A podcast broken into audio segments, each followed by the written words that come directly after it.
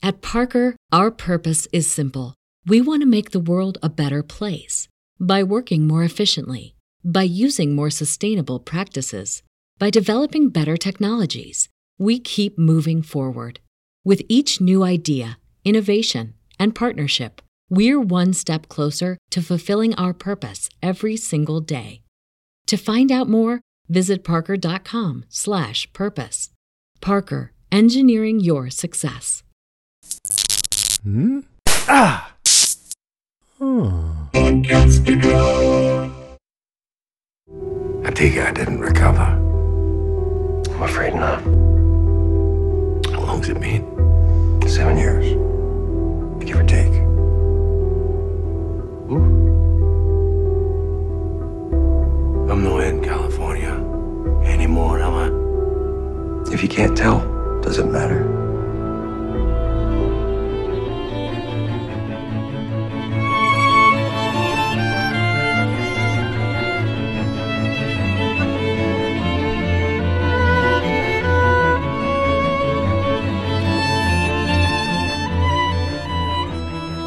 Hey, everybody, welcome to our podcast. I am Jason.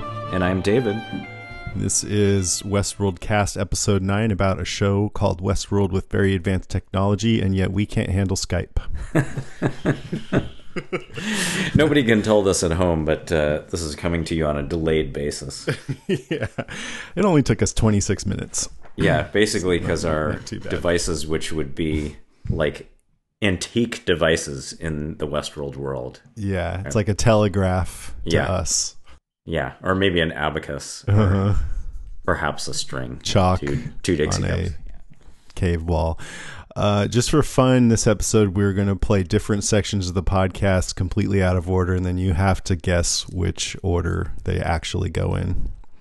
But before we do that, I have a question. Yeah, we're not really going to do that, by the way. Is this now? Uh, who? Is this Have we now? met? I really dug. I, I I don't want to get into the recap right now, but I did like how they handled Bernard seeing images of himself, or especially the moment when he was like. Elsie, Elsie, and then he goes, uh, "What did he say?" He's like, "Oh, I'm not actually with you right now." So great. Yeah, just really, really cool. So it is appropriate though that we start talking about the timeline a little bit because uh, the timeline this season is, I think, deliberately so. It's like Bernard's memories, where we're drifting around, and sometimes we have little or no idea what comes before or after other things.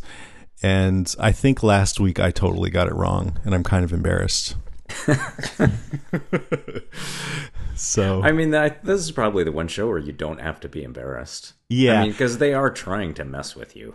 And I, yeah, and I actually don't know how Im- super important it is that every episode we try to nail down the timeline. Um, but I just want to correct it because some people wrote in, you know, we asked for help actually, and We did. we got a few of you guys, and Alexander Matijau wrote in with some clarification saying for Bernard's timeline. So immediately after the gala, in episode one, we see Bernard at the gala with Charlotte Hale. They run away with the board members. They kill the stable boy. Uh, Charlotte leads them down to this um, brain egg bunker thing. Bernard uses the mesh network to locate Abernathy, and he's uh, also injecting brain juice from another host into himself. And then in episode three, they uh, we see Bernard flash back to when they go after Abernathy, and that's when they reprogram Rebus to be White Knight. Bernard is taken hostage by the Confederados, reunited with Dolores, thrown in jail by Angela. Dolores comes to talk to him, asks for his help with Abernathy. He hacks into Abernathy, and then uh, Charlotte's men take Abernathy, and then uh, he Bernard starts twitching and he's unable to walk and tries to run away from the battle. Then he's knocked out by Clementine and carried away. And we pick up from that this season, this episode, so we know that I think most of the stuff from this episode happens before he wakes up on the beach. But then um, Alex goes on, Alexander, that two weeks after the gala, in episode one, we see him wake up on the beach. Stubbs is there, and uh, they go to the Ghost Nation native and take out his brain egg, and then they move to where the gala was, and they see all them, all the uh, guests decomposing, including Ford, and then uh, they leave again. They find that tiger, and that's when Bernard says, "I killed them all." He sees them at the in the water, and then in episode three, that's when Charlotte meets up with Bernard and Stubbs and Strand, and asks what the heck is going on. Where's Abernathy? He keeps slipping away from us. So that's now what I have for the timeline. Okay, and so we're we're definitely dipping into some of the things I think we were going to talk about in the top five, but since we're talking about it, let's try to nail down the timeline for this episode then. Okay, first let me say, let's have this be the official beginning of our top five highlights for season two, episode four, the riddle of the Sphinx and uh, Sphinx. And before we get into that, do you want to just talk about w- what you thought about the episode? Uh, sure. Um, I loved the episode. I thought it was the best one this season so far. Yeah, Um, as I've said to you uh, before, I like the ones that have that are mostly about ideas, and then but also have some sh- bursts of shocking action and twists and turns. Um, not so much like just actiony gun battles and stuff. Uh, and this episode had all of that. It was jam packed, um, seventy minutes long, but um, not a boring second in there. I thought it was fascinating from beginning to end. Yeah, So I give it 4.85 violent delights. nice. I mean, yeah, I agree. It's great when an episode like this had revelations. It had it, it actually felt pretty coherent to me, but also mysterious. And when it works on the level of you get good plot and information, but also just kind of viscerally or emotionally, artistically well done. I mean, I thought it had all that stuff. And I needed to watch it twice to figure out what the heck happened. yeah, in several places. yeah. So it was good. Okay, so go on. Uh, so, well, um, I didn't mean to say it like I was going to perfectly fix the timeline, but but I, I think we are at the end of Alexander's timeline before the waking up on the beach. Yes. Um, so we're at the latest point in the early Bernard timeline Yeah. uh, when he comes upon Elsie. Um, here's the confusing part to me. So there, right? There's two timelines that involve Bernard and Elsie and the uh, secret lab. One of which she's not actually in.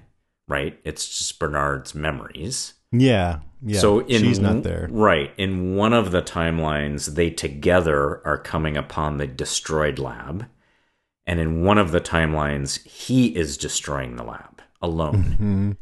Um, so the way I took that is, and Charlotte is nowhere to be found. And the last time we saw her with Bernard in the lab, it was still operating. So I took this to mean that after, here's the confusing part. That Yeah. would have to mean that Clementine dragged Bernard up by the cave, and then he went into the lab, destroyed it, came back, found Elsie. But Elsie was right by the entrance to the lab, so how could that have happened? Yeah, and that is the same lab that Bernard and Charlotte were in, right? It is. Maybe it's a different entrance Yeah, because they I got think into it. to be. Yeah, they got into it from a different way. It was like Charlotte finding the entrance button under a rock, and this time Mm-hmm. it was a panel in a cave. But I don't think I don't know. I don't I don't think that uh, anything happened between Clementine dragging Bernard there and Bernard waking up and seeing Elsie. Okay, so here's theory number 2 Mm-hmm. Um, Bernard destroyed the secret lab with Charlotte's knowledge, approval, direction, what have you, and then they went off together to look for Abernathy. Maybe. Because otherwise, when would he have done it? Because we, we got the impression in the last episode that it had sort of flowed right out of them being together in the secret lab, although we didn't actually know that. But was it when they were in there? Was it intact for sure? Yeah, I think so. Remember the sort of drone hosts were wandering around doing Yeah. stuff, and yeah, I think this is the first time we've seen it destroyed But uh, and and when you say destroyed, you mean when he went in and and killed and killed everybody. Yeah. I mean, I I don't know, but I was thinking that might have happened much earlier and then it had gotten cleaned up by the time Charlotte and Bernard showed up there.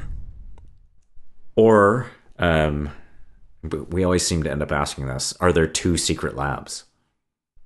There could be, yeah. So maybe For the some reason lab I he got the was in. sense it was the same one, but yeah. yeah, But what about what I just said? Do you think it could be that that the, all the stuff we were seeing in Bernard's memories were pre uh, revolt? I don't know because if it is the same lab, then Mm-hmm. I'm pretty sure it flowed directly from the escape in the barn to them being in the lab. No, I'm. I know that um, Charlotte and Bernard were there after the escape from the barn, but Right. I think that maybe when Bernard went and destroyed everybody, and including the drones, and took the host control unit, the little orb, Right. I was thinking that could be in the past. But I. I But know, then I how like would they be there with it intact? after the well, barn? it could have gotten cleaned up after that. I guess I don't the know, man. All drones- those things, they all destroyed themselves, and all the Yeah, scientists were you're dead. right, huh? The drones. I mean, we didn't see any scientists when he was there before. Well, that's Charlotte. true. That's true. All right. So you like might be gonna- right. It could be even even we're going even farther back. Yeah, it Um, could be. or it is a different facility. hmm Right. And I know at least that Bernard probably doesn't know for sure. He doesn't seem to know what's happening when.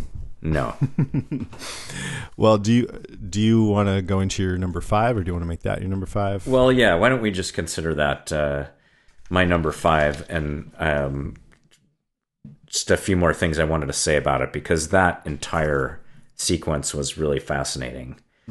I thought one of the most interesting parts was just what our images of Bernard uh, and kind of what he really is. So, I mean, you have this, at least I do, this warm image of him, right? He's got the backstory with the son who died, and he cares the most about Dolores and the other hosts. Uh, and he's very intellectual and measured. Um, and you know he has feelings uh, because. and he's sort of gentle and and he's uh, meticulous about his job, which is an endearing quality. Yeah, and he was genuinely upset about Elsie and Theresa and, and all that. So he's he's a very appealing character in a lot of ways. Um, but uh, think about what he has done under Ford's control. You know, kidnapping. Now it turns out he may actually have been saving Elsie, so that's a little murky. Um, but killed Theresa seems complicit in these in some other violent things. And then this whole scene in the lab is just ruthless and mm-hmm. violent.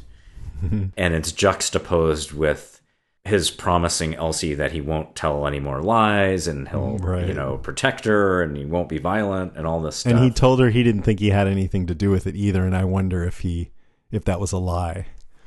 yeah. And Jeffrey Wright is just such a great actor. There was just this little change in affect in his voice Right. and face where you don't believe him and he seems a little drone like.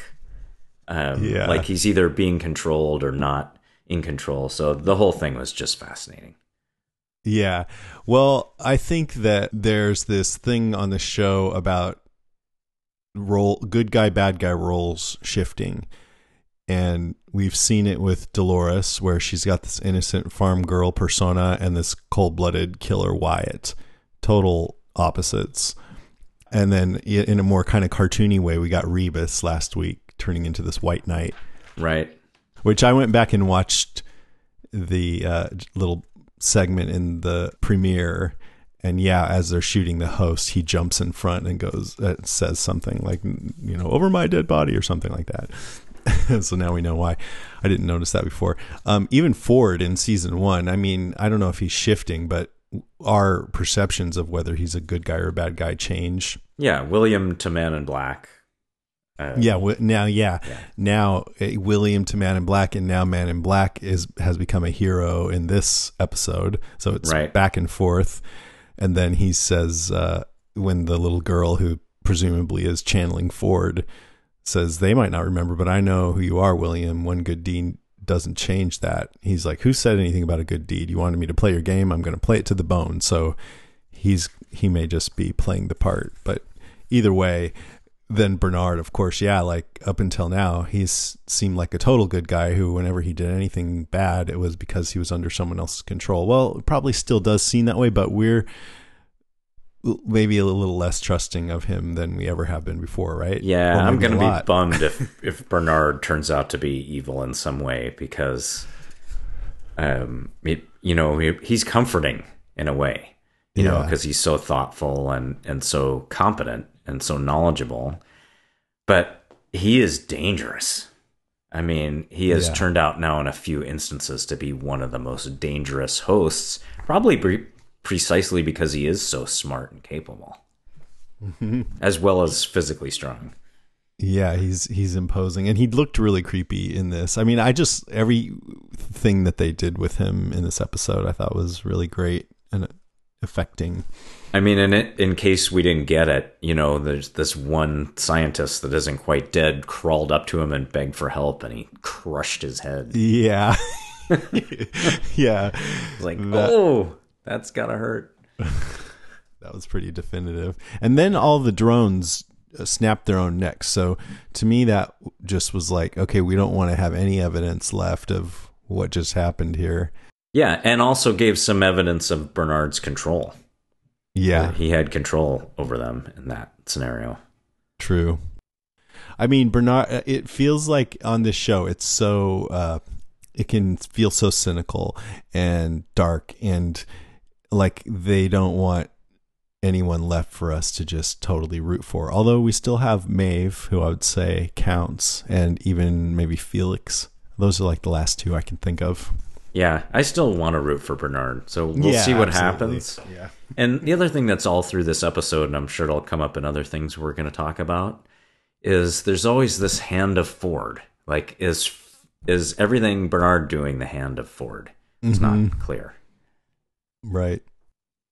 Okay, that I actually just kind of did my number five, the good guy, bad guy. So it's your turn again. Okay. Uh, my number four, you know, I love a good uh, call out to another show or movie. And this is one that's been coming up a lot, but it's The Hatch. Um, Yeah. I mean, this is about as direct an homage as you could make to another show, and pretty complex one. So, The Hatch from Lost.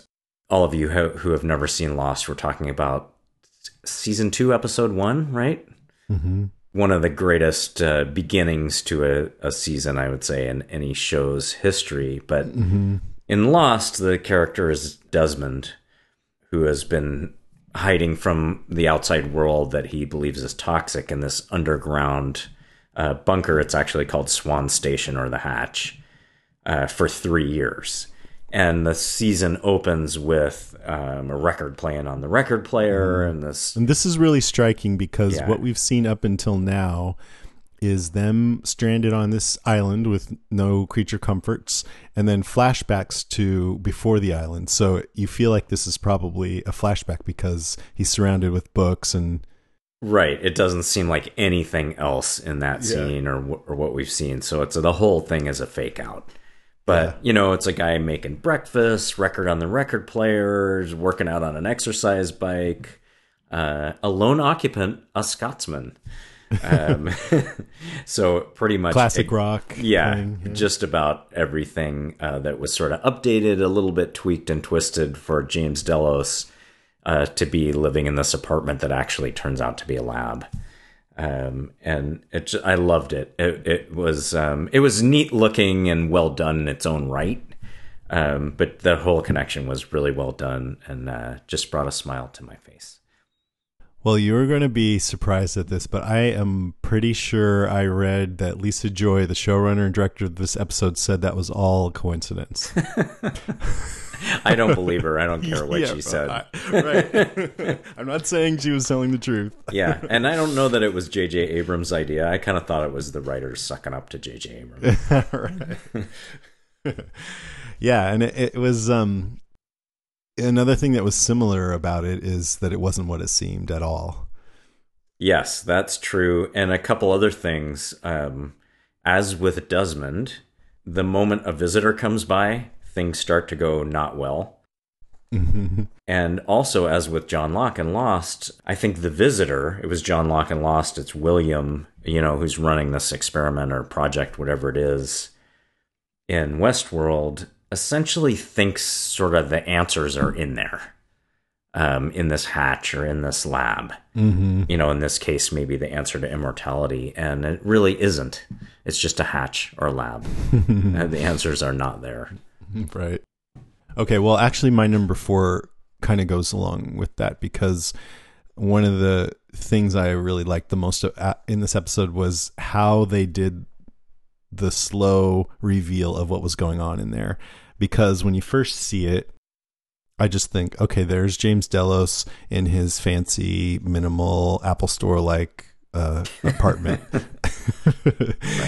And he probably doesn't have to uh, take a number and wait at the Genius Bar, but yes, he, he, yeah, yeah, he gets concierge service. Yeah, but the camera pans across the place, and only uh, in retrospect later do you realize that this goldfish is like him in a bowl, and the place is round so that people outside can see everywhere inside, like the goldfish bowl. But um, yeah, the the retro turntable was a nice touch. They're playing "Play with Fire" from the Rolling Stones. Uh, it's well, you've got your diamonds and you got your pretty clothes, and the chauffeur drives your car. You let everybody know, but don't play with me because you're playing with fire. And that comes into play because they are kind of playing with him, and there's a lot of fire later on. yeah, it ends up being a literal, yeah, literal joke later on. And uh, then we see his hand trembling. And, you know, I just thought, well, we already knew that he was sick. So this is a part of his sickness. And we don't find out till later that that's his, this body rejecting this consciousness. And William comes in talking about this observation period. And he had said something earlier at the retirement that they had been preparing something. It seemed like maybe a cure could be imminent but um, Delos might die before it happened. But really, now we know that he was talking about this way to try and extend his life through implanting his consciousness into a host, I guess. And then um, later on in the conversation, young William hands James Delos the script for what they just said. And so then I'm like, okay, I guess he's a host and he, he doesn't realize it it became clear at some point what was going on you know that they were trying to make him immortal. And when he said like i'm not in california anymore am i? that it's just little little tiny revelations kept coming and coming. That's oh that's not what i thought it was. Oh that's not what i thought it was. And william goes if you can't tell does it matter? And i'm like oh that's a great callback. Like they just keep you know like yeah. you get little buzzes like oh my god oh my god. Yeah i think i was completely sure of what was going on when he said fidelity uh huh. Because um, th- that makes sense. You're checking the fidelity of the copy, essentially. Right. The copy of his original consciousness. Yeah. And then we see the the same scene later with young William, maybe a little older, and that was kind of ironic because now Delos is on a loop, just like the hosts, going through the same thing over and over again. And then when we saw older William, Man in Black, come in, that was another pow moment because it's like, oh, wow, this has just been going on for 30 years. And you start to feel sorry for the guy, Delos. Yeah, I thought there were some interesting sort of technical questions here. Hmm. So, you know, the original um, and I guess this is just a technical question, but how did they capture the consciousness so it could be uploaded? Right. Is one question. But now there's this whole thing of the something that was an original consciousness can't live in a host body without um, deteriorating mm-hmm. after a certain amount of time. And they go through this whole thing of did it reject the body? And it's not that, it rejected reality but that made me wonder about the um, all the rest of the hosts the hosts that are not necessarily transplanted human consciousnesses. Mm-hmm. Consciousnesses is that a word? um, uh, conscious nigh. um, so, would those sort of personalities deteriorate in the same way over the same amount of time because they're continually getting shut down and reprogrammed and fixed, and uh, maybe they wouldn't last indefinitely either, and maybe we'll start to see that in some hosts now that they're off their loops and not getting maintained. Um, I'm not saying that's the case, but I'm wondering. Yeah, me too. Yeah, I wonder that too. And then it made me wonder if all the hosts are captured consciousness. I know. Like, are we going to find out the basis of all of them is some human somewhere? Well, at one point, Elsie said that Delos Corporation, oh, they printed his body and copied his developed mind onto a control unit like our hosts. And I'm like, what does she mean by that? Like our hosts? Like, is this somehow similar to what's going on with the hosts? Yeah. So they've laid down a whole big mystery to be explored Right. here, or something obviously that has an answer, but it hasn't been revealed. And we've heard before somebody saying, I think it was Bernard telling someone, you know, we actually don't know exactly how they work.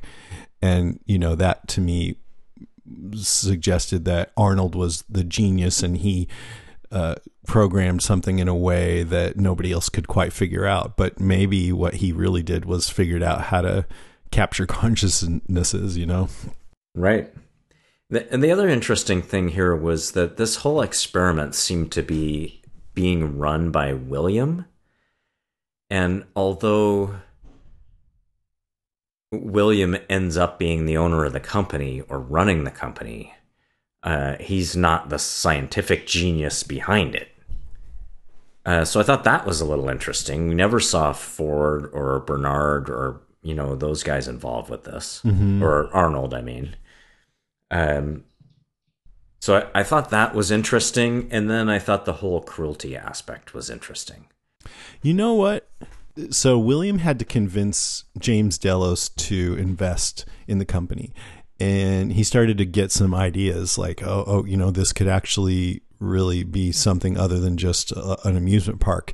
And maybe one way that he convinced him was, well, you're sick, so we can use the technology that they're using here to make you immortal.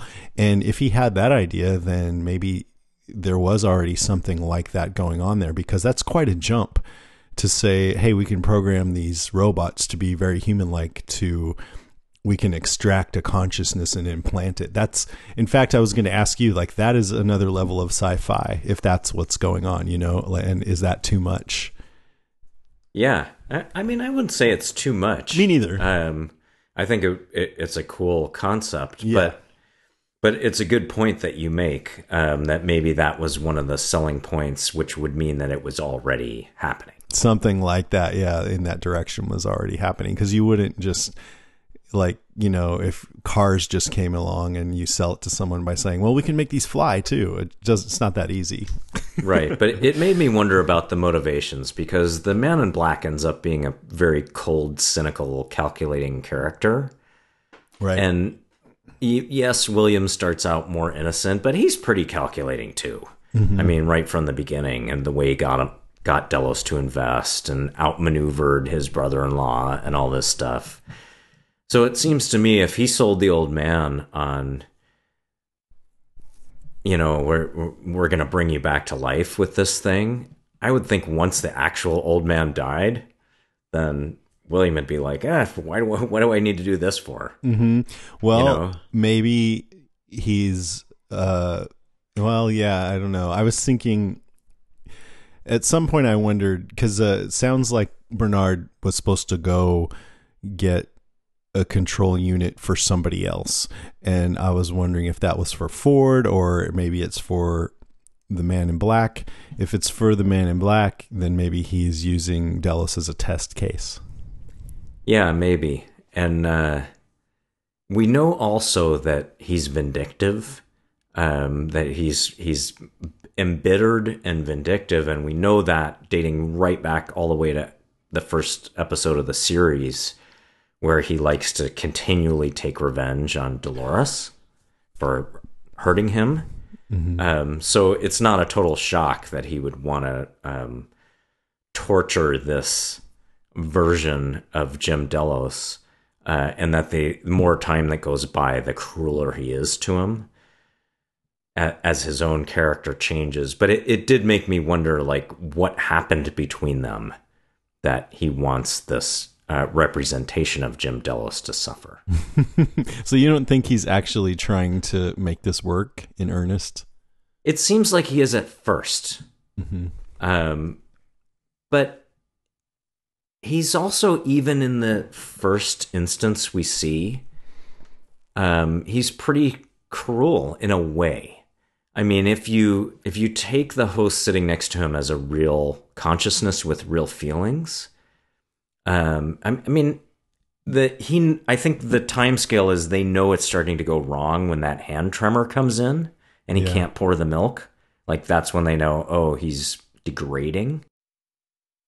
But if the creature has feelings, you really wouldn't have to reveal at all what he is Yeah, to him. right. You know, I guess Well, you do to have to trigger the breakdown. Yeah, that's the thing. So this conversation that they're having, Delos goes, "What's the purpose of these questions?" And he says, "Like I said, they're just trying to establish a baseline for what fidelity." So a baseline is a starting point for comparisons, and fidelity is the degree of exactness with which something is copied or reproduced. So I would think that that would mean that they were trying to find out if this host human hybrid James Delos would act like the original Delos. Is the fidelity there? But it's not. It's or maybe it sort of is, but it's whether he'll repeat the conversation that he did before because he's got the script in his hand. So I think fidelity means will you repeat this? And I'm like, well, I don't, I don't, I don't really understand why they want to see if he'll repeat himself. And then when he hands the script to Delos, uh, it, it seems like the test is to see what will happen when he figures out what he is. Yeah, I guess that's true. I mean, because it, it does trigger the breakdown. Yeah, I mean, he time. he was like he was spilling his coffee before uh, William came the first time, so he was already starting to degrade. But yeah, that always seems to make him really go haywire when he sees that script. So I'm still kind of confused about exactly what this test was and what what was going on there. But it did seem like it was something. The integral part of it was revealing to him that he he's not what he thought he was, and seeing how that would affect him. Yeah, and whatever the interaction is between consciousness and the brain that is inside that body, uh, it doesn't, it can't handle it. Yeah, it can't handle that. Uh, but here's another interesting thing: is that if human host hybrid James Delos doesn't realize what he is, and that is his consciousness somehow in there, then that suggests that the perceptions inside this body are very similar to human perceptions and you know emotions and everything that you experience. Uh so that mean you know otherwise you'd be like why is everything ones and zeros all around me or whatever? So Well, and it um, also was a big confirmation of something we talked about dating back to season one, which is I, I took this as proof that multiple copies are possible yeah because they kept destroying this body and then, you know, making another copy right of the consciousness. But I mean, also, if they're that close, where if you could transplant a human consciousness in and it wouldn't even know that it wasn't human because everything felt the same, then that just shows how close, or at least it suggests that the host, the other hosts, are very close to being human too. You know what I mean? Yes, in their feelings and perceptions. That mm-hmm. makes sense. Right, right. If the technology is, you know, very similar. At Parker, our purpose is simple. We want to make the world a better place by working more efficiently, by using more sustainable practices, by developing better technologies. We keep moving forward. With each new idea, innovation, and partnership, we're one step closer to fulfilling our purpose every single day. To find out more, visit parker.com/purpose. Parker, engineering your success. All right, what's your number three? Oh, that's complicated. um, so my number three leads right off of that, and actually, it's kind of funny for this to be a n- number three in a random top five because it's big. But basically, it's the true purpose of the park, uh, which we've speculated about for a long time, and I think really has been confirmed here. You know, I thought for a long time it was replacing humans with doppelgangers, yeah, me too. uh, and that may still be going on yes. um, as a, a you know an adjacent strategy, but it seems like the main point is immortality. Mm-hmm.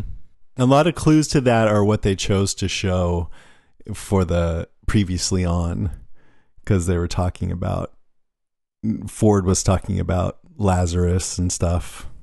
We've slipped the evolutionary leash. We're going to go see Lazarus in his mm-hmm. cave. Yes, mm-hmm. that's true. Um, resurrection. Lisa Joy, speaking to Entertainment Weekly, said, We're asking questions about who we are, what qualities define us are duplicable, even with the greatest of technologies, or is there something essential to us we cannot replicate? Um, so that goes back to the question of can even the consciousness transplanted be human? Or is there some essence there that can't be immortal? Um, but they do explore the concept of immortality in this episode. Um, and I'm, I'm sure it's going to be explored more further. But, and as in most stories and allegories that humans seem to tell, uh, immortality is not treated kindly in this episode. And, and basically, Jim Delos, as he's dying, the as his you know uh, copy is dying, is talking about essentially how immortality is hell, not heaven, and certainly the immortality that he has experienced has been hell. I mean, repeated mental degradation, degradation to the point of madness, uh, and then death, and then start over. Um, and also sort of being tortured along the way by this this other guy. It, it kind of reminded me of No Exit, that play, which is considered maybe a representation of hell, where the characters can't find meaning, can't figure out what it's all about, and can't escape, and there's just no resolution. Sounds like life. No, I'm just kidding. It does. So it, I mean, it's pretty bleak. yeah. um, and it it would jibe well with Man in Black saying in the previous episode, uh, "I'm out to fix my biggest mistake," yeah. and you could read that as being the mistake being the pursuit of immortality. And in this episode, he says to Delos, "I'm beginning to think this whole this whole enterprise was a mistake. People aren't meant to live forever. I mean, take you for example, ruthless philanderer with no ethics in your business or family dealings, a veritable shithead. In truth, everyone pursues." Uh, prefers the memory of you to the man himself. World's better off without you, Jim. Possibly without me. So he's talking about himself too. But um, he's got judgment about this. It feels like in relation specifically to Delos here, but then later he's talking. Or Major Craddock, this uh, Confederado guy, is bragging about how he was brought back to life. I died just recently. In fact, death can't bear bear to lay claim on me. And then Man in Black says, "Death's decisions are final. It's only the living that are inconstant and waver, don't know who they are or what they want. Death is always true." it's a little unclear, but it feels to me like, based on what we've known of Man in Black, that he came to a decision that uh, immortality is not what you want, and that goes along with his search for meaning in the park, where he really wants the park to have a real effect and to have the real risk of death. You know, that's been a thing with him the whole time, and so that I think maybe that might reflect his disillusionment for his search for immortality. I don't know when that scene happened when he went in as Ed Harris version of William and gave up on James Delos, but he said it would just last a couple of days, but I don't know. It, it's hard to tell when that happened. I, I feel like it was before anything else we've seen from Ed Harris, Man in Black. I don't know. But it, anyway, if if there's no risk, and that means there's no meaning, to Man in Black, then immortality means there's no meaning in life. And I think that does also kind of like you suggested could come back to haunt the host too because they're basically immortal or potentially immortal. Well, and Dolores has been openly talking about that. That, you know, unlike humans who are going to end up in the dust, Yeah. we're the race that never dies. Um, but, you know, curse or blessing is the question there. Right. And whether it's even true. Yeah, right. And if it is true, she really doesn't have any experience of that where you don't forget who you are every day and wake up refreshed. She doesn't know what it's like to be immortal and have an accumulation of experiences in your consciousness and whether that's a curse or not. No, I mean, even if she can remember everything, she's only lived 30 years. Right, that's true. Yeah, I mean that's always a question, huh? Whether you'd want to live forever, and I definitely always feel like I would love to live a lot longer than the human lifespan. yes. But I there's a lot know- of room in between infinity and, say, longer than we get. to. yeah, exactly. right. I mean, if you go through a, a thousand years, you're not even getting started when it comes to infinity. Yeah. There's a great character in uh, the um, Hitchhiker's Guide to the Galaxy series called Prak. And somehow he accidentally became immortal. and he got really, really bored and couldn't figure out what to do to give meaning to his life. So he decides to insult every creature in the universe in alphabetical order. Why not? it's as good as anything else you can come up with. What I always think of is well, at some point, the sun is going to grow, it's going to swell up and swallow the solar system. And so I probably wouldn't want to live past that Yeah. Unless we've traveled out to other planets. And honestly, that might get you. no matter how good your body was. yeah, yeah. Hopefully. Otherwise, you'd just be sitting here inside a star, Yeah. yawn- yawning. Could be cool. Could be cool for a few thousand years. yeah. Okay, my number three. We've talked a little bit, but I just wanted to talk about yeah the the kind of um, practicalities or the questions that come with the idea of embedding a human consciousness into a host slash robot body. Uh, You you kind of touched on it, but it sounds like it's it's a copy. Like there's this game called Soma that anyone interested in this stuff, I would suggest go out and play. It's a great game. It's kind of a horror game, but the concept comes up of this very thing where you can take your consciousness, make a copy of it and put it in a different body. But the thing is, the character gets a rude awakening when he does that uh, because he needs a new body to be able to escape a situation. And the new body goes off and it's like all right escape. But then you've got the original guy sitting back there about to die going wait what happened? And the his friend's like well you you copied your consciousness and there goes the copy but you're still here. Well i wanted to escape. You know what i mean? It's like Right. so is it like that? I mean i think it's like that where you're not really immortal. You're just making a copy of yourself and you die and they live on. And um, I mean, think about too if we're copying consciousnesses, where is the original reposing and is it active or is it just data? right Like, is it living in a computer somewhere hmm and actually having conscious thought and progressing, or is it just data that can be copied Dormant. into something that makes it active? Yeah. Yeah, is it like an application that's needs to be read by a processing unit? Right. And I wondered, I don't know, but that little orb that Bernard retrieved, I thought maybe that was someone's consciousness. I don't know though. What did you think? Yeah, it could be. As good a theory as any. Um, so when he basically said "Holy shit" when he saw what was inside Abernathy, was that a consciousness or multiple or Right. everybody's? Yeah. What made him react like and that? then Elsie, when uh, so she uh, put Bernard in safe mode, which I thought was kind of funny because that's what you do to Windows.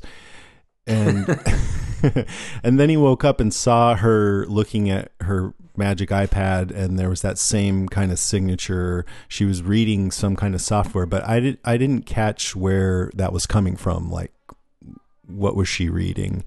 It was some kind of processor that she found on site or something, I guess. I don't know. Yeah.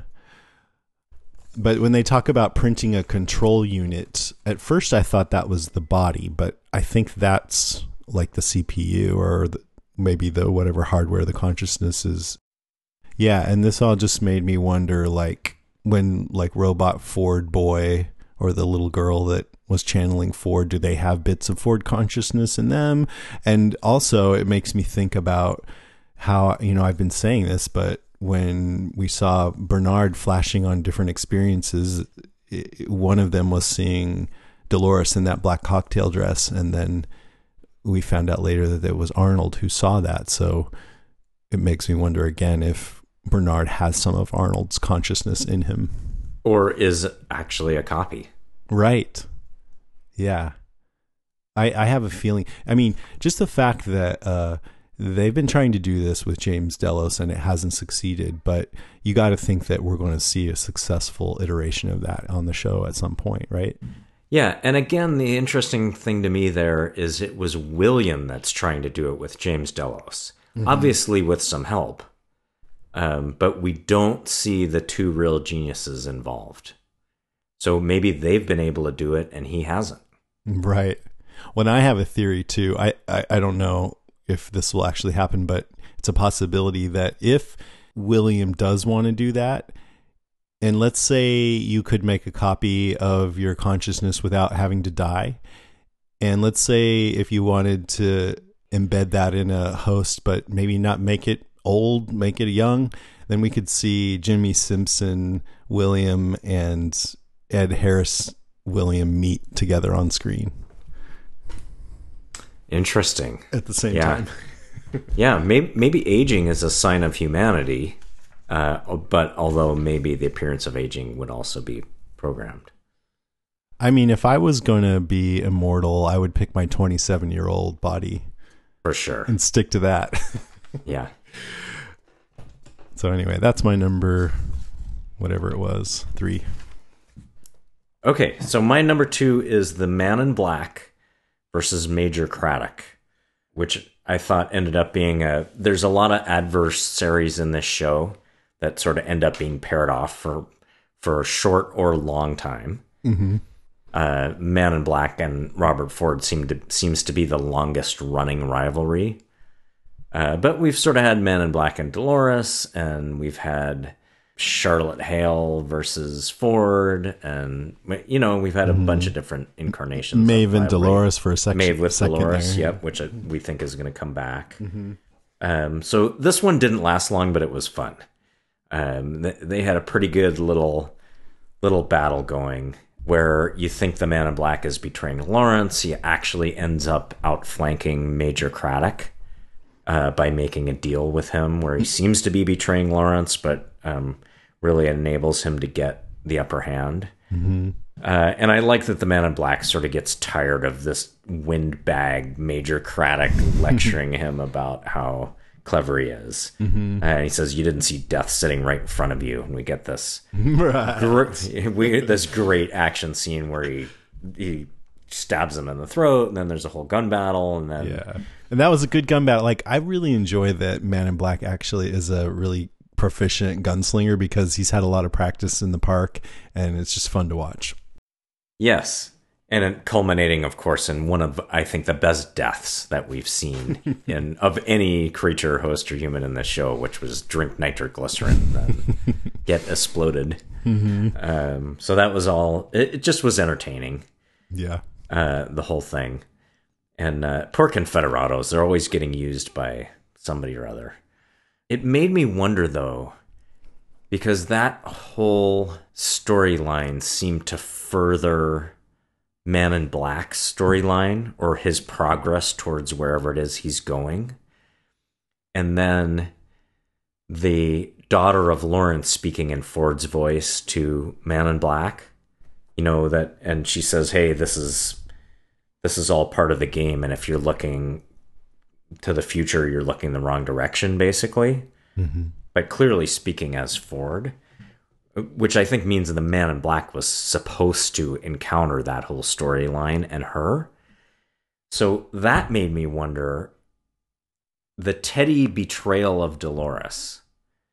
that allowed uh, Major Craddock and the Confederados to escape instead of being executed resulted in them being in the right time and place to interact with the man in black. So it made me wonder if Ford's hand was in the Teddy betrayal. Hmm. If so, I would say that, you know, I mean, Ford's dead, but his consciousness or his programming seems to have survived him in some form or another. And so there must be an ultimate goal that he has or had. And so they can adjust on the fly to. It's not like he would predict every possible permutation of what might happen, but he could take into account whatever is going on and adjust on the fly. Yeah. Yeah, could be. And, And, adapt um, to the situation. Right. So what the the daughter actually said was, um, speaking as Ford, presumably, you don't understand the real game. If you're looking forward, you're looking in the wrong direction. I'm not sure what that means. I think it does mean future, and I think he's already on that page because he's going to the site of his worst mistake or whatever, however that goes, you know? So he's. Yeah. So he's looking to the past. Yeah. I don't know if that was any kind of a revelation for him. Yeah. Just seems like there might be more to it. Yeah, there usually than is. that. And then the last thing was, and this was just an impression I got. Um, I've been a little suspicious of the Man in Black's proficiency as a gunslinger, because if you know if it really is up for grabs and there's no safety margin anymore, he's been in some pretty intense fights and gun battles now, uh, and he's gotten wounded once or twice. Uh, but he basically walked away from this gun battle against several other guys. And there was one shot in there where it seemed to me like a gunshot hit him. And it just felt like a, he sort of slapped at his neck like it was a mosquito bite. and it just made me wonder like, do they not have the real weapons? Or is he st- somehow still immune? Or what's going on there? It doesn't seem like he's fully vulnerable. He could be a host. He could be a host, or he could still have some special protection of some kind. hmm Because he's the head of the company. right? Or because Ford's involved in it, or we don't know why. Yeah, I mean, I would like to think that he is now in danger because all the safeties are off, but it does seem pretty suspicious. Right, and it could be he's just a badass, Could but be. but it seems questionable. Mm-hmm. Yeah. You can't really take anything for granted. Okay. Um my number 2 is about immortality and death and part of it was the purpose of the park being immortality which we've already covered but also there was just a lot about death in this episode there were references to people who have died delos died because I, I really liked it when he said i take it i didn't recover william's like i'm afraid not that's you, you don't see that conversation too much too much where someone is disappointed to find out that they died right, and it, it also implies that the copy of the consciousness was made when that was still in doubt. Yeah. Right. And yeah, can you make a con- copy post mortem? I mean, we've found out that they're logging records of guest experiences and also their DNA. So is that part of how you transfer consciousness through records of experience and DNA? Don't know. Yeah, maybe. Um, an- uh, James' wife, we find out she had a stroke. We find out Logan overdosed. I'm pretty sure the goldfish died. Uh, William's wife killed herself. They mentioned that. Yeah, and that was a, a powerful image in this episode where um, they humanize him, for lack of a better word, uh, and that motivates him to act as a hero, really, for the first time. Yep. Or yeah, to act as a His hero, memory which- of his wife. yeah. Cool. So my number one is the trailer for next week. it looked amazing. Yeah, I watched it too.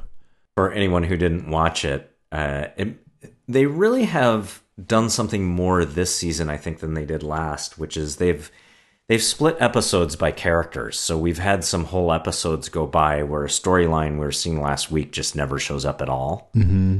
Um, in one case, it was Charlotte Hale and Bernard sort of disappeared for an episode. Um, and in this case, it's Maeve. Yeah, I read this was the first episode without Maeve. Yeah, it, it was. Okay. Um, but so at the end of the last episode, they were charged by the um, Shogun warrior. They'd either strayed into that part of the park, is what we think happened, or you know somehow the borders are getting mixed. But in the trailer, we dive all the way into Shogun World. Um, you know, Maeve ends up confronting a Japanese character saying her hit line, "This is the new world, and you can be whoever the fuck you want" in Japanese. Uh, which is both awesome and it opens up this whole thing about storylines across worlds. And, Right. Right. If they're going to show up with Lee Sizemore, did he write those storylines too? It's the same line. Yeah, he's like, they're like, can you be a little more original across parks? Right. But it looks like it's going to be new, different, action packed, interesting. Yes. Something totally and completely different. I cannot wait. Yeah, yeah, absolutely. Very cool, very cool. Okay, my number one is my weekly check in with Ghost Nation. And we learn that they're just killing hosts, not humans. And we know that Dolores killed one of them. We saw that in the premiere. Um, But she kills one in the future, maybe. yeah, We, we don't know actually Right. when. we don't know when, but I think that's a. Yeah, I, I don't know. Maybe it doesn't really matter, but at some point, Right. she's against them.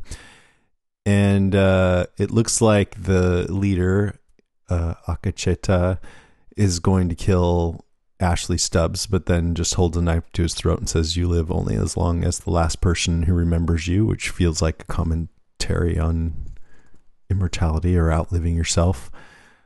But doesn't kill any of them. And even um, Grace slash Emily, she runs off and they don't really seem to try to capture her.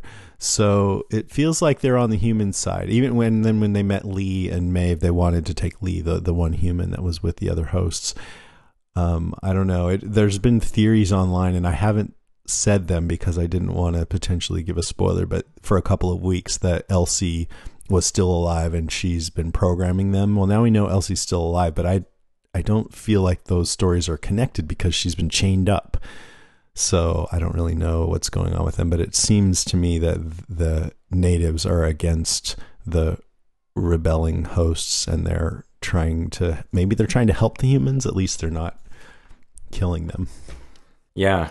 I mean, they have some mysterious purpose. I don't think we know Mm-hmm. what's going on there. And that was the last moment that we saw this time. I had to go back and check because it was like halfway into the episode, but it was just when he was holding that knife to Ashley Stubbs' throat and then didn't kill him. Yeah. So we still don't know how Ashley got away from them, but I'm glad they went back to that.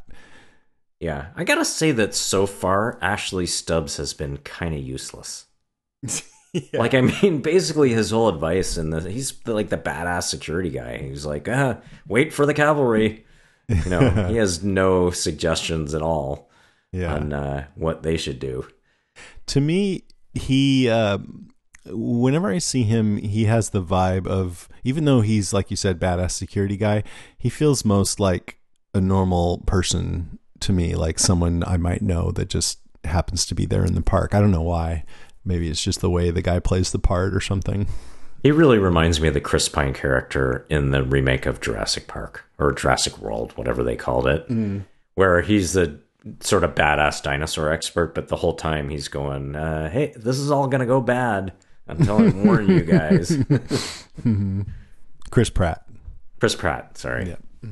Uh, oh, there was one. You know, I forgot to mention when I was talking about good guy, bad guy, and good versus evil. I forgot to mention James Delos because he's come off like a bad guy before, but I felt more sympathetic to him here because he's very helpless and he's sick and he's confused. And at the end, though, when he's when the uh, Bernard and Elsie find him, and he says, "I'm all the way down now. I can see all the way to the bottom." You like to see what I see? They said there were two fathers, one above, one below. They lied. There was only ever the devil. and when you look up from the bottom, it was just his reflection laughing back down at you. I I don't know if that's related to how there's these dualities with all these characters where sometimes they seem good and sometimes evil, but this feels like they're saying, well, there's really only the devil and uh, this show just feels so dark and misanthropic to me sometimes that it seemed like it could be saying that that you know good is an illusion. Yeah, it could be making a, a the greater statement about um, heaven and hell and immortality, and as we were talking about earlier, it also could be a slightly more limited statement that the life of this creature, this version of James Delos, lived and died under this entirely under the control of William, uh, who is a cruel master. Right. And um, it, it kind of reminded me of Ford recreating his whole family and his partner, recreating them in a way he could completely control. Mm-hmm. Um, so his father, in a sense, um, the father of this entity, is William in a sense, Okay. uh, and not a kind one. He's the devil. Yeah. All right. What's your notes? So just a few. I was going to mention Grace. So pretty big reveal that I think everybody had already guessed or knew or had spoiled that um, she was the daughter of the Man in Black. Mm-hmm. Just great character, great addition to the show. Um, really a badass in her own right. Get the idea of how often she must have been in the park if she speaks the Ghost Nation language. I mean, that's not just coming in and out and having a little adventure. That's you know, you'd have had to spend some real time in there and get out to the edges and have some some crazy times uh, to pick up the language.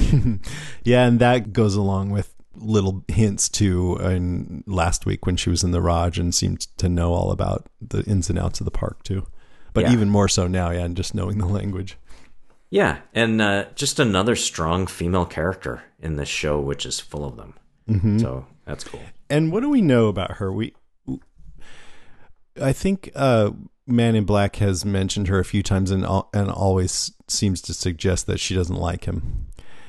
Yeah, I think he said at some point she won't talk to me anymore or something like that. Yeah. So I think that's the only thing we really know about her aside from what we've seen these two episodes. But she seems to have come looking for him at the end of this. Like she wasn't surprised to see him. Who did you think that was Dolores? Uh, I, I thought it was going to be Grace just by knowing how the show works. Yeah. But I think we were meant to think it was going to be Dolores. Right. But we're too smart. Yeah, we have low cunning from watching too many TV shows. What else? Um, so we hadn't talked about the title of the episode, um, the riddle of the Sphinx. So just the background on this, and again, um, I'll hope to be corrected by people who know way more about it than I do. But this is from uh, Sophocles' Oedipus Rex. Oedipus went off to try to avoid his fate um, of killing his father and marrying his mother, and it took him to Thebes, the entrance to which was being guarded by the Sphinx, who demanded of everyone a riddle to enter the city. And if they could not answer correctly, she strangled and devoured them, neither of which sounds pleasant. and uh, the riddle was Unless you're Logan, you might like a little stronger. right. so the riddle was not um, specified uh, in the original Sophocles, but um, has basically come to be codified as which creature has one voice and yet becomes four footed and two footed and three footed. And Oedipus's answer was man who crawls on all fours as a baby, walks on two feet as an adult, uses a walking stick in old age. So I I think we're talking about the stages of human existence here. Mm-hmm.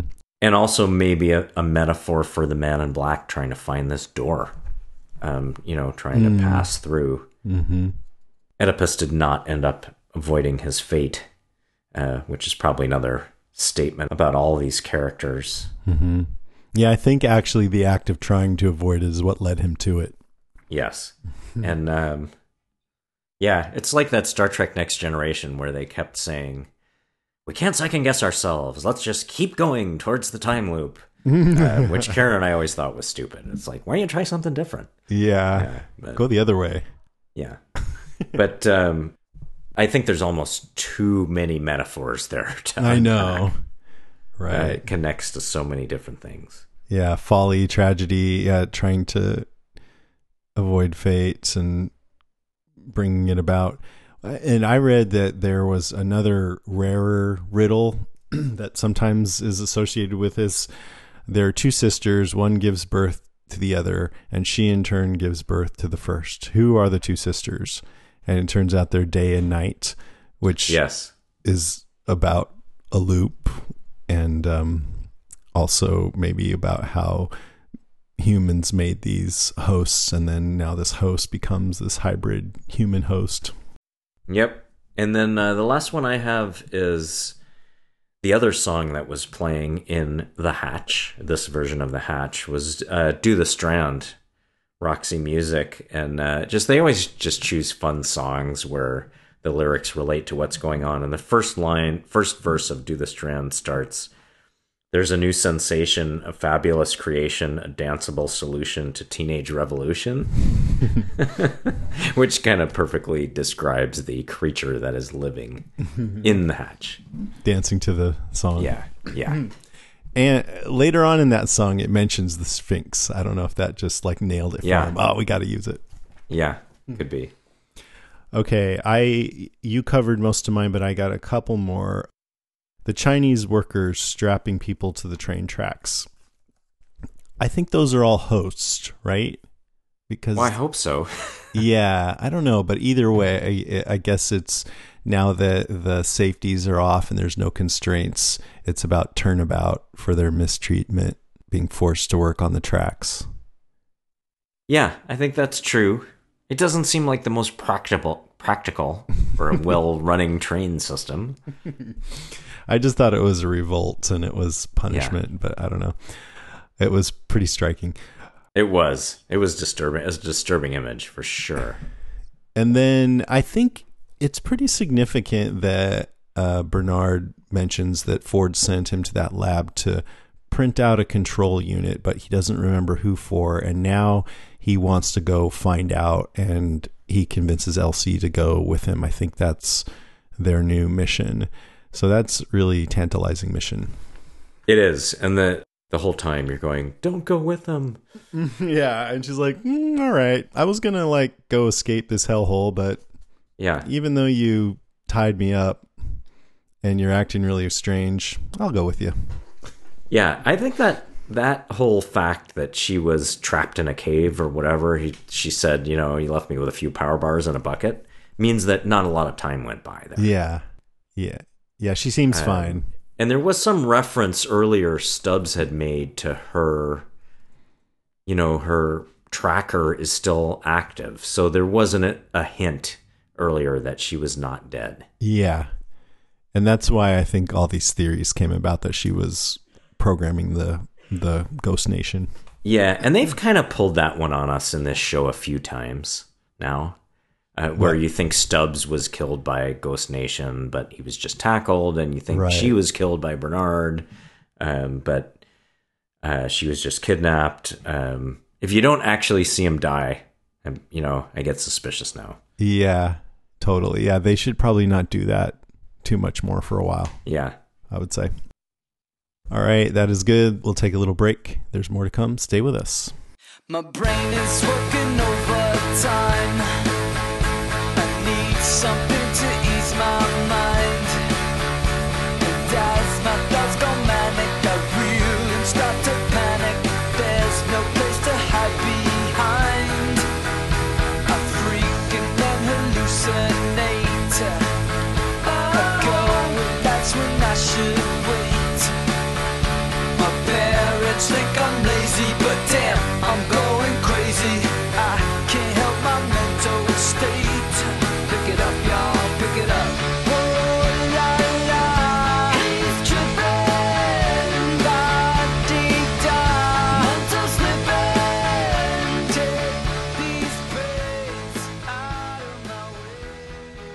All right, we're back. It's time for the news. Entertainment Weekly interviewed Lisa Joy, who's showrunner, as you know, and also she directed this episode. And I think it was her first time directing anything. I'm not sure about that, but it was definitely her first time directing uh, Westworld. So they asked. The story of James Delos was such a horrifying and mesmerizing tale. Can you first talk from a writer's room standpoint about coming up with that? She says Jonathan Nolan and Gina Atwater wrote this beautiful script, and we hinted at the real goal of the park as far back as season one how it's one thing for guests and something else for the owners. And you realize what they're doing in this park is far beyond just indulging people's appetites for entertainment. And the big founder, patriarch, and mogul, James Delos, it's his bid for immortality. And he's determined to make a copy for himself. And of course, it's taken some trial and error. You've seen the host in their loops before, and the humans are always in control. And somebody like James Delos is used to calling all the shots. So we love the idea of having an episode that unfolded where you can see the tables are turned, and now James Delos is on a loop, one he doesn't understand, and he's not in control, where he's now the victim. Uh, what kind of coordination, if any, was done between Ed Harris and Jimmy Simpson in terms of aligning their performances for this episode?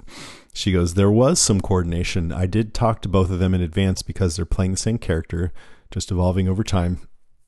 So Jimmy's performance had to shift subtly from the first iteration to the second, and it also couldn't be distinct from what Ed was doing. Of course, she never wanted to tell actors to copy each other, but in this case, it was really important they see what each other was doing. They were playing the constant to James Delos as the variable in an experiment. So their blocking had to stay very similar in terms of where they were sitting and how they were sitting. I asked both actors to do a rehearsal where Jimmy and Ed would see what was happening. Jimmy actually watched a lot of what Ed was doing as the man he was going to become and began to tailor his performance to that. Everything from his posture, being a little weaker, a little more at the edge of his seat rather than back in comfort like Ed sits Everything was thought about, trying to show in the subtlest of details the evolution of their character. I couldn't be more grateful to both actors. I did notice that they both seem like they're becoming more like each other a little bit. Yeah, and uh, most of the time we saw them early on, they didn't really come into as close contact uh, as they do. And this this scene is really a touch point where they're they're performing the same action. Mm-hmm. And earlier in season one, they wouldn't have wanted to tip us off because they wanted to hide the fact that they're the same person too. Right. So now the cat's out of the bag, so they mm. can play like the if, characters a different way for similarity. Right. They wouldn't want to give them give him Tourette's or something where he's all, got the same tick. Wait a minute. Wait. all right. Next, they interviewed Vulture magazine interviewed Alex Ward, who was the main drone host. They say, How are you recruited to play the spooky drone host? He says, I'm an actor who specializes in playing monsters and creatures. I work with a lot of different makeup artists, and I'd work with a company that was making the suit. They gave me a call and let me know they had a creature, a thing they wanted me to try. They needed someone to do something weird, and they knew I'd be down for that. They go, I think people would be surprised that this wasn't a motion capture situation and you were actually in this very intricately created and executed costume. Can you walk me through all the steps it took to get it on and how long that process lasted? He goes, The suit was relatively easy, surprisingly, compared to the other suits I've worn in the past. It was essentially this I was wearing a gray undersuit, like a morph suit, and someone would zip up the back, and I had a hood with a foam face of the drone on it, which would come over the top. We would then slide into the full body suit of the drone, and there was another piece strapped over the face. Those were all sealed, and a blank face piece would be magnetized onto the front. All in all, it was about a half hour process. I usually play these dirty, gross, or dead monsters. I don't often get to be weirdly pretty, so this was very cool for me. they say, "Did did you see out of the suit at all? The drone's faces appear totally obstructed." He goes, There were two different face masks that snapped onto the front. One was completely opaque and I couldn't see through it. So that's what was used for close up shots or shots where I'm not doing much because I was totally blind. But in the scenes where I was doing movement or walking long distances, there was one face mask that had a slight vision out of it, a little slit that I could see out of. a couple more. I mean, the details that go into shooting these things, it's mind boggling. Yeah, it looked those things looked really super cool. I liked it. They and I'm really glad did. we didn't mention it, but we finally got to see them commit some horrors that we knew was probably going to happen the moment we saw them on screen. Yes. Yep. So that They was were- satisfying. Yeah, there was no doubt they were destined for that. Mm-hmm. They ask, What kind of directives were you given in terms of the way these drones move and present themselves? How strict was it?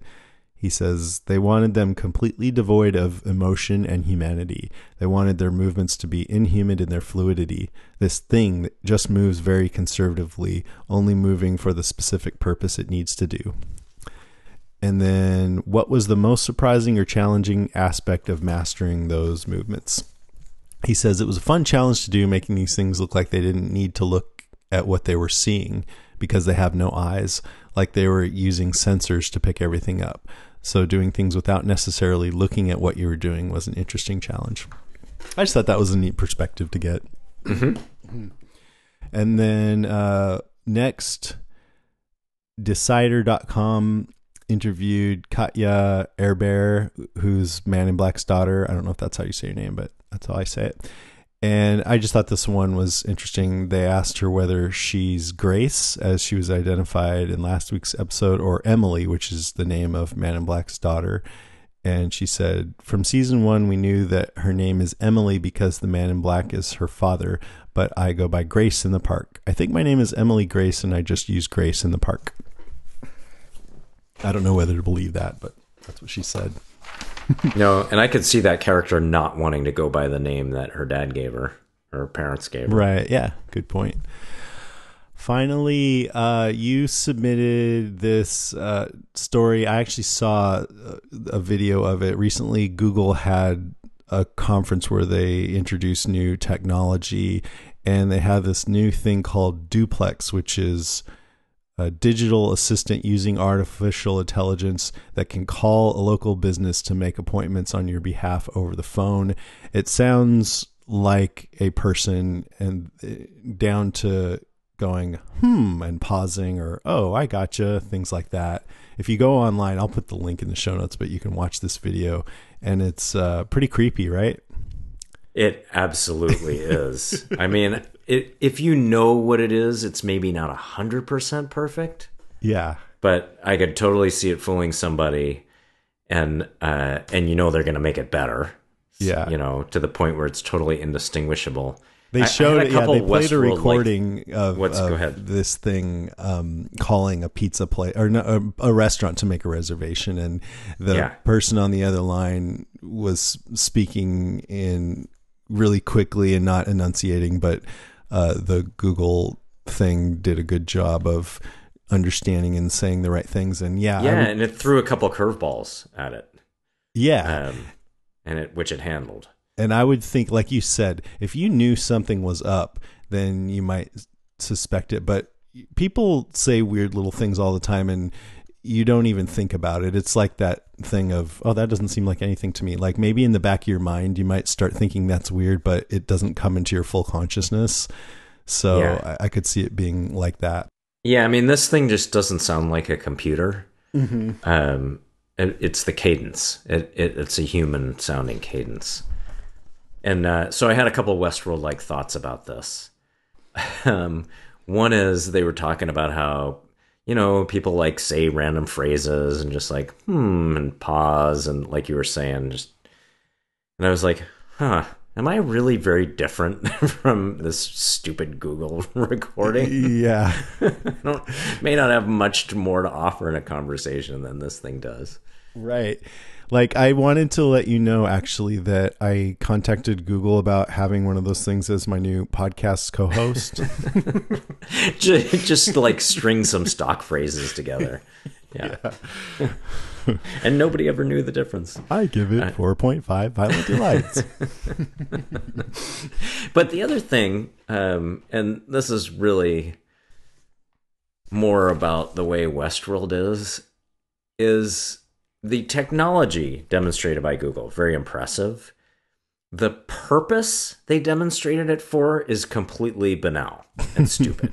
like, who needs a digital assistant that calls businesses and Right. makes like hairdressing appointments?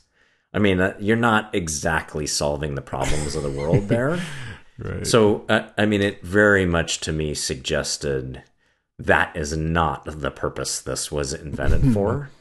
So I think first of all, it's a lot more likely that you and I will call a restaurant and be talking to this thing than it is that it will Oh, be making yeah. reservations for us.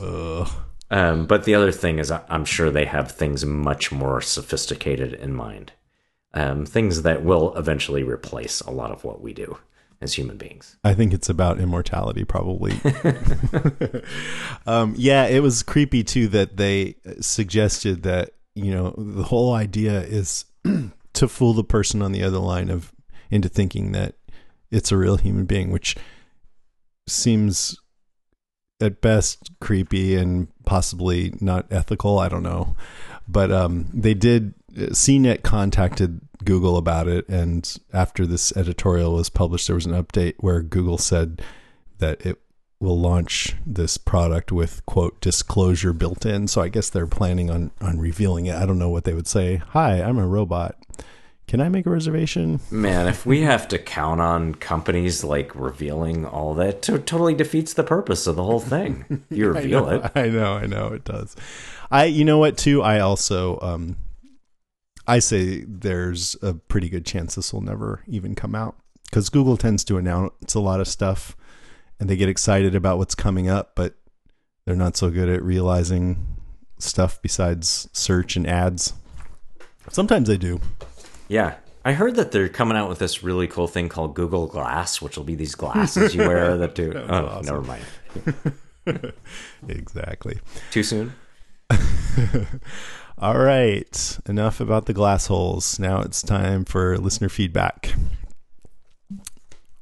Want to go ahead? From Caroline Ann Collins. Okay, so who thinks Ford had himself post mortem hosted? That scene underground had my heart thumping out of my chest. Seriously good TV. Uh, that is a great point, and you know we have speculated about that, but I think this made it a lot more real, realistic. Yeah, yeah. I want Anthony Hopkins back next week. Yes, big time. A Karen Morvay, Morvay I don't know who that could be. says, "Amazing riddle of the Sphinx, the course of a human life, beginning, middle, and end. We are we were never meant to live forever. William eventually understands that. That's a you know that's an um it's this does not surprise me at all because uh, Karen and I watch Westworld together. Although it took us until this week to figure out that um, it's on HBO Go at six o'clock, uh, and we don't have to wait till nine o'clock.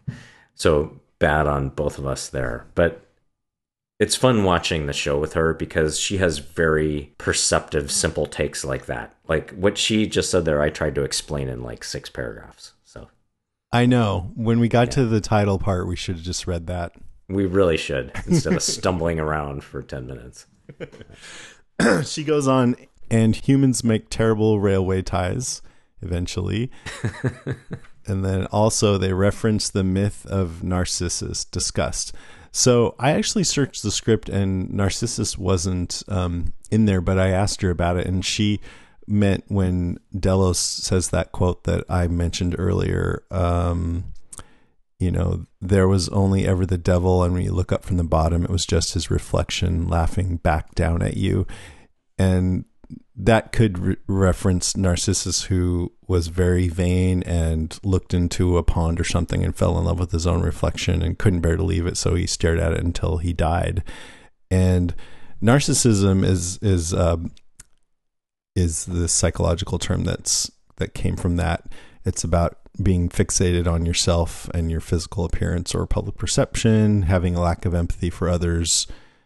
Um, everyone else is seen as an extension of yourself, there to serve for your gratification.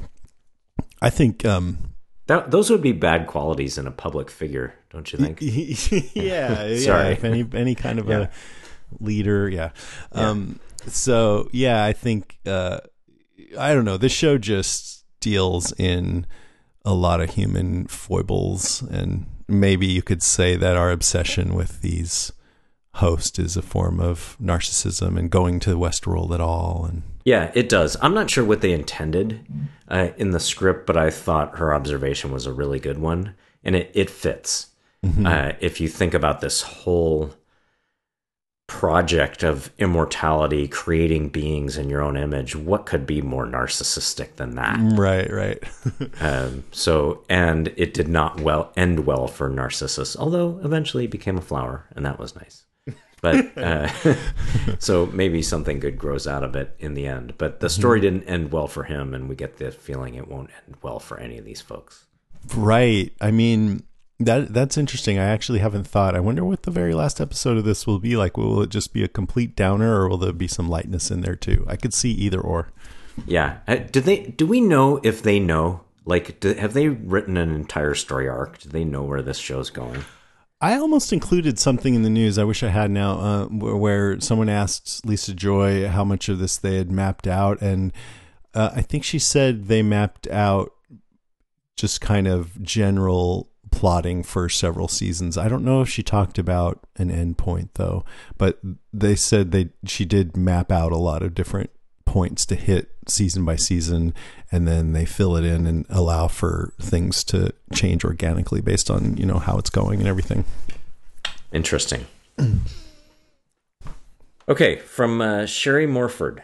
A great episode, but I feel like I need to watch it at least 10 times to understand it. Um, I was excited to see that the woman from the Raj did turn out to be William's daughter. Excited that Elsie's back, but she starts off by making some really dumb decisions. Why the heck did she walk into a heavily secured enclosure when there's clearly a deranged host or human inside? Can't she just observe the enclosure before wandering in blindly? Yeah, that's a pretty good point. Would have been a less exciting scene, but yes. That's why, yeah. yeah. yes. To entertain us. They yeah, they also asked in that interview, I didn't read it, but why did they need to burn the whole thing uh, every time, you know, they decided that this version of James Delos wasn't going to cut it? And she talked about the allusion to hell because there's a lot of that in this episode, but also she's like, and it just looked cool. I, I, kind respected of her for thought saying that, too. There, That really, that seems like needlessly expensive. right. Mandy Castillo says, Kudos to everyone who predicted our mystery woman was William's daughter. And what a mind fuck tonight's episode was, and how interesting that Delos was trying to mimic immortality after all.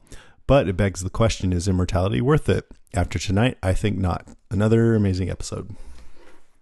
Becky Price says, All I can say is that Ed Harris's ability to mimic Jimmy Simpson's mannerisms, speech patterns, and movements is unreal.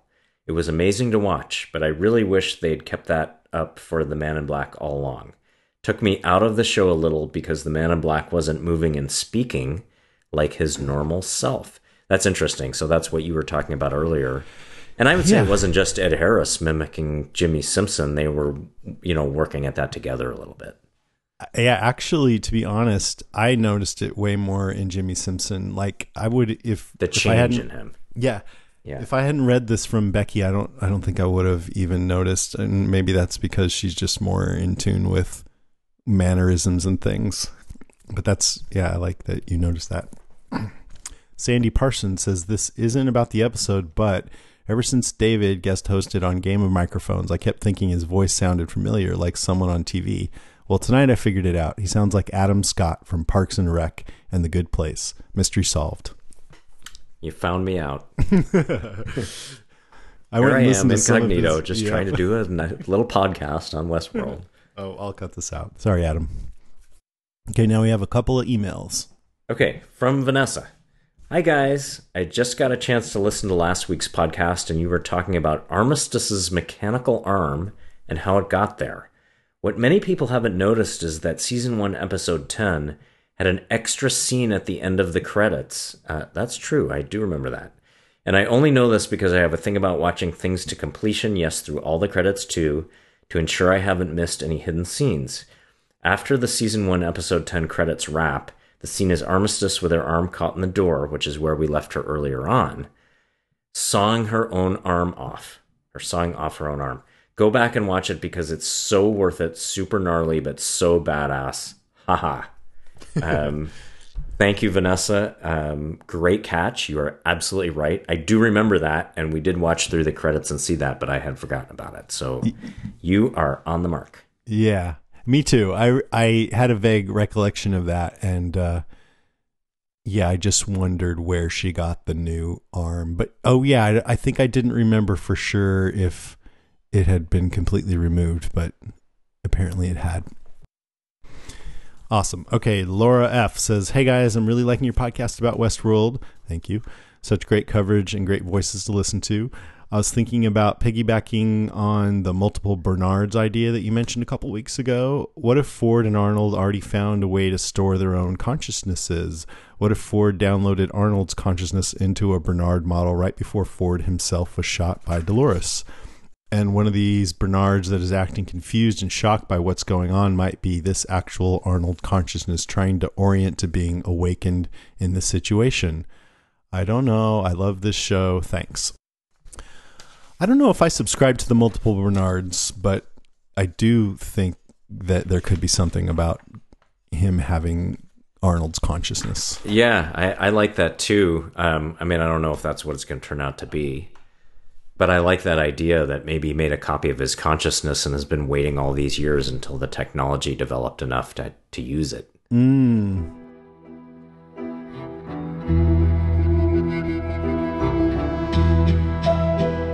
All right, that is our show, episode nine. Thank you so much for listening, everybody. If you want to get in touch with us, you can email us at westworld at podcastica.com. Or you can send a voice message to westworld at podcastica.com and maybe we will play it on the air. You can always find us on the web at facebook.com slash westworldcast. And be sure to check out our other shows at podcastica.com. Next episode, next week, Westworld Season 2, Episode 5, Akane no Mai, which sounds very Japanese. Oh man, I can't wait. I'm so excited. It's going to be a long week. We're almost halfway through the season already. Crazy. I, I know. It's going quick. And this episode really kicked it up. I mean, I was already enjoying it, but this has me more excited even about the series. Yeah, they went up a notch this week. I mean, I mm-hmm. hate to say it, but almost the least interesting character this year has been Dolores. Yeah, because she's a bit one note. Yeah. I still find her interesting, though. But yeah, Yeah. I, I, but hopefully to that storyline will pick up and become as interesting again as everything Yeah. else. Because she was probably the most interesting character in season one. One thing that was great about this episode is just introduce some new, new things. This Yeah, whole idea of immor- sure. immortality and copying consciousness, and I really was starting to feel like, yeah, the show needs to do that. So it was, it was good to have that. Yep. All right, that is our show. Thanks for listening. I want to mention that this podcast is made possible by Patreon supporters. As a bonus, if you support, there's lots of good rewards and perks available. So if you want to check that out, please go to patreon.com slash Jason and Karen. Because if you aim to cheat the devil, you at least owe him an offering.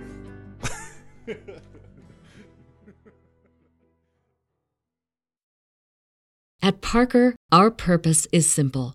We want to make the world a better place by working more efficiently, by using more sustainable practices, by developing better technologies. We keep moving forward. With each new idea, innovation, and partnership, we're one step closer to fulfilling our purpose every single day. To find out more, visit parker.com/purpose. Parker, engineering your success.